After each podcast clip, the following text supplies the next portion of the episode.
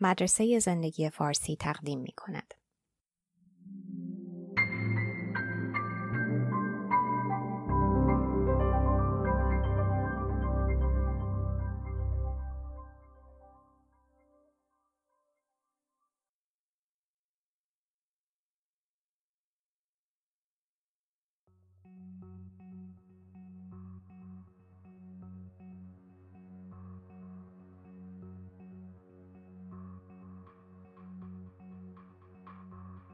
وقتی آرشیو مکالمات و مباحثات حزب محافظ کار انگلستان در دوره مارگارت تاچر رو مطالعه می کنیم به نکته جالبی برمیخوریم.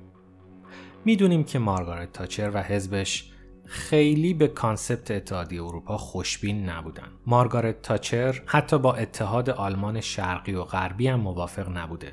چون حس می کرده صلح در اوراسیا نهایتا آلمان رو به روسیه نزدیک خواهد کرد. اما چیزی که خیلی جالبه مشکل تاچر و حزبش با concept اتحادیه اروپا است. تاچر معتقد بود اتحادیه اروپا پارلمان واحد، پول واحد و قوانین فراملی شکل دیگه از همون کمونیسمه. جالب نیست؟ آیا شما به اتحادیه اروپا به عنوان یک ساختار کمونیستی فکر کرده بودید؟ من که اینطوری به اتحادیه اروپا نگاه نکرده بودم تا وقتی نظرات خانم تاچر رو شنیدم. اما وقتی دقیق فکر کنیم می‌تونیم ذهنیت سیاسی تاچر و حزبش در اون مقطع زمان رو درک کنیم. ذهنیتی که نهایتا در زمان ما برگزیت رو رقم زد. قوانین واحد نظارتی، پول واحد، کنترل از مقر اتحادیه در بروکسل، وام دادن و سخت گرفتن به استانهای زررده مثل یونان. آیا شبیه سیاست حزب کمونیست در شوروی نیست؟ می‌دونیم که تاچر طرفدار هایک تجارت آزاد با حداقل نظارت و حد اکثر خصوصی سازی بود. اما از طرفی تاچر با حد اکثر ادغام و شبیه سازی انگلستان و آمریکا مشکلی نداشت. آیا این به دلیل همزبانی و احساس فرهنگ و سرنوشت مشترک بوده؟ تاچر ابداع کننده این تفکر و احساس در انگلستان نبود. در کوران برگزیت این جمله چرچیل سر زبونها افتاد که هرگاه انگلستان میان اروپا و دریا ناگزیر از انتخاب شود ما بیدرنگ دریا را انتخاب می‌کنیم غیر انگلیسی ها وقتی این جمله رو میشنون فکر می‌کنن انگلیسی ها اونقدر از اروپا بدشون میاد که حاضرن خودشون رو بندازن تو آب ولی بخشی از اروپا نباشن اما معنی این جمله چیز دیگه ایه این جمله بر هویت انگلستان به عنوان یک قدرت دریایی تاکید می‌کنه. در دوره قدرت امپراتوری انگلستان که خودش رو امپراتوری دریاها مینامید Empire of the Seas این ذهنیت تثبیت شد که سرنوشت انگلستان یه سرنوشت دریانوردیه. همه ثروت و قدرت و قلمرو انگلستان از راه دریا حاصل شده بود بنابراین وقتی چرچیل دریا رو انتخاب می‌کنه یا تاچر سعی می‌کنه زیاد گیر اتحادیه اروپا نیفته این صرفا انتخاب یه مدل اقتصادی یا دفاع حد اکثری از آزادی تجاری نیست. این یه انتخاب ژئوپلیتیکه و ریشه در جغرافیا داره.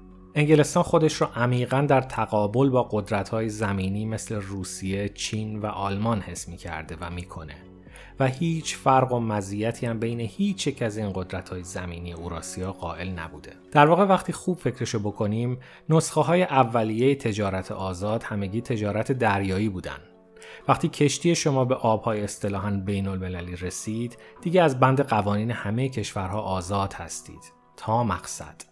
نه گمرک میدین نه ترانزیت نه به کسی جواب پس میدین. در واقع وقتی فضای سیاسی امروز در انگلستان و آمریکا با جهانی سازی مخالفت می‌کنن با جهانی سازی دریایی مخالفت نمی‌کنن. این کشورها این نسخه از جهانی سازی رو از ابتدای قرن بیستم داشتن. فضای برگزیتی، ترامپی، بوریس جانسونی با جهانی سازی زمینی مشکل داره. برای همین انگلستان اینقدر اشتیاق داره که برگزیت به فرگزیت فرانسه و گرگزیت یونان و آلمان و دیگران منتهی بشه. با این تفاوت که پوپولیستای خاک اصلی اروپا مثل ایتالیا، هلند، مجارستان نمی‌تونن دریا رو انتخاب کنن. این کشورها سرنوشت دریانوردی برخلاف انگلستان ندارن. در هر دو جنگ جهانی بسیاری از دیپلمات‌های انگلیسی معتقد بودند انگلستان باید تا حد ممکن صبر کنه جنگ اوراسیا ادامه پیدا کنه و در نهایت با برنده به جنگه این یعنی انگلستان کاملا آماده بوده به همون راحتی که به آلمان اعلان جنگ داد به روسیه اعلان جنگ بده. کافی بود روسیه به غرب پیشروی کنه به جای اینکه آلمان به شرق. در ابتدای قرن بیستم انگلستان هویت دریانوردی خودش رو در قالب یک نظریه ژئوپلیتیک از طرف جغرافیدانی به نام هالفورد مکیندر خلاصه کرد. تئوری مکیندر این بود که پیشرفت راههای زمینی و هوایی نهایتا قدرت دریایی را از حالت بیرقیب خارج خواهد کرد.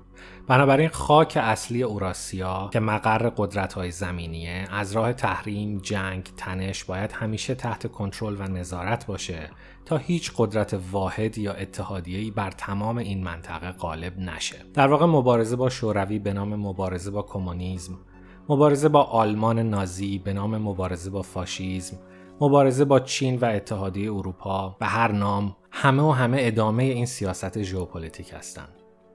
ایزم های سیاسی و اقتصادی بهانه بیش نیستن این تئوری توطئه نیست. شما هم اگر انگلیسی بودید و انگلستان را دوست داشتید و سواد جغرافیایی داشتید دقیقا همین کار رو می‌کردید. انگلستان ژاپن را هم قانع کرد که در این سرنوشت دریایی با انگلستان شریکه. بعد از انگلستان رهبری قدرت دریایی به آمریکا رسید و در ادامه تئوری مکیندر نیکولاس سپایکمن containment theory رو مطرح کرد. یعنی تئوری محدود کردن. به این شکل که در سراسر سواحل اوراسیا باید کشورهای کوچکی به عنوان همپیمان ایجاد کنیم یا با ایجاد یک هلال بیثباتی از شرق دور تا بالکان و اروپای شرقی پیشروی قدرت‌های خاک مرکزی اوراسیا را محدود کنیم.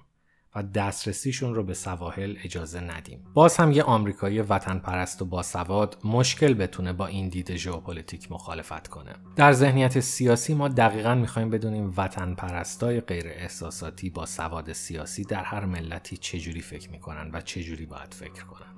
این مقدمه خیلی خیلی کوتاهی بود از ذهنیت سیاسی قدرت های دریایی که نمونه کلاسیکش در قرن 19 انگلستان و در قرن بیستم آمریکا بودند. نظریه مکیندر یکی از حیرت انگیزترین مطالبی بود که من در تمام زندگیم درباره تاریخ و سیاست یاد گرفتم. در اینجا ما تنها نوک پامون رو به آب زدیم. این نظریه بسیار عمیقتر از این هاست و خیلی ظریف همه وقایع قرن بیستم رو توضیح میده و معنادار می‌کنه. مکیندر در ژئوپلیتیک همون مقامی رو داره که داروین در زیست شناسی و فروید در روانشناسی. در جغرافیای سیاسی همه راهها به این آدم ختم میشه. خود نبود که به خاطر فقط یک مقاله و یک کتاب لقب سر گرفت. در آینده باز به مکیندر برمیگردیم. از اینکه گوش کردید متشکرم.